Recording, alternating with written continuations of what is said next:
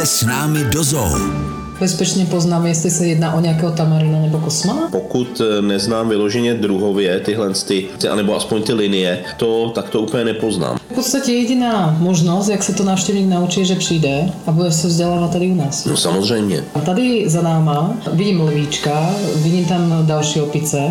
To znamená, že můžou takhle bydlet pospolu, nedělá jim to problém? Záleží to na sestavení té skupiny. Pokud máte vykousaný zvířata ze skupiny, kdy se prostě ta skupina rozpadá díky tomu, že, že třeba tam nějaký zvíře uhynulo z těch dominantních, z těch rodičů, nebo pokud prostě už dorostou nějakého věku, kdy je otec, případně matka vyhání, tak prostě přijde na to, že vy to zvíře potřebujete dát do páru. Pokud ho nemáte v tu chvíli s čím spárovat, no tak někdy si prostě vystačí takhle dva jedinci různých druhů.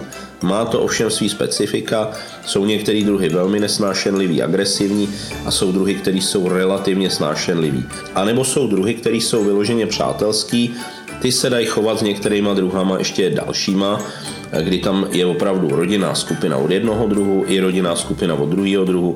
Přidávali jsme i třeba eh, lvíčka ke kosmanům zakrslým, oni ty kosmani jsou docela agresivní taky, ale tím, že ty zakrslíci jsou malí, tak zase nepřeperou lvíčka a ten Lvíček nemá důvodu je napadat, takže on jim třeba i pomáhal Lvíček nebo, nebo Tamarín Tmavožbetej nosit mláďata jejich. Takže dokonce můžou i spolupracovat. Dokonce i spolupracují a oni i v přírodě jsou takovýhle koalice známí. Samozřejmě tam ten prostor, kdy ty zvířata jsou schopní si uhnout. Když oni se tam potkají někde, pak jdou od sebe, tak samozřejmě ten prostor je tam, nechci říct neomezený, ani v přírodě není nikdy neomezený prostor. Ale když oni se tam budou chtít poprat a prostě jedni naskáčou na jeden strom a druhý na druhý strom, tak už se jim nebude chtít je pronásledovat. Když to, když jsou někde v omezeném prostoru, kde jeden druhýho zažene do rohu, tak tam samozřejmě ten, eh, ten problém může nastat. A můžeme je chovat i s nějakým jako úplně jiným druhem zvířete? Myslím, nemyslím teďka opičky, ale něco úplně Jasně, jasně dá se.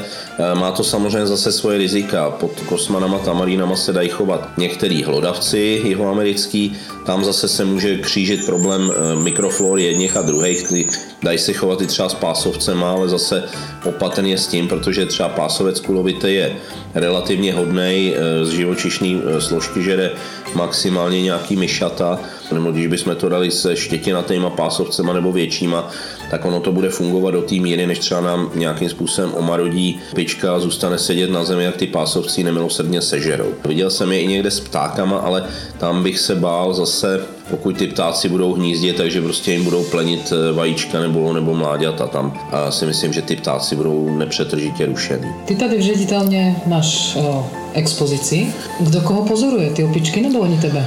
Ono je to asi vzájemný, já vždycky se tam koukám, hlavně když je tam nějaký rachot. Pro mě je to zase setkání s těma zvířatama v tom, že, že se můžu koukat, co se děje, jestli je tam nějaký problém, případně o tom informovat chovatele. A samozřejmě, když se tady něco děje, tak opičky jsou zvědaví, že? Když mám nějakou návštěvu, tak oni nakukují. Pojďte s námi do zoo každou neděli po 11. hodině. Český rozhlas Vysočina. Žijeme tu s vámi.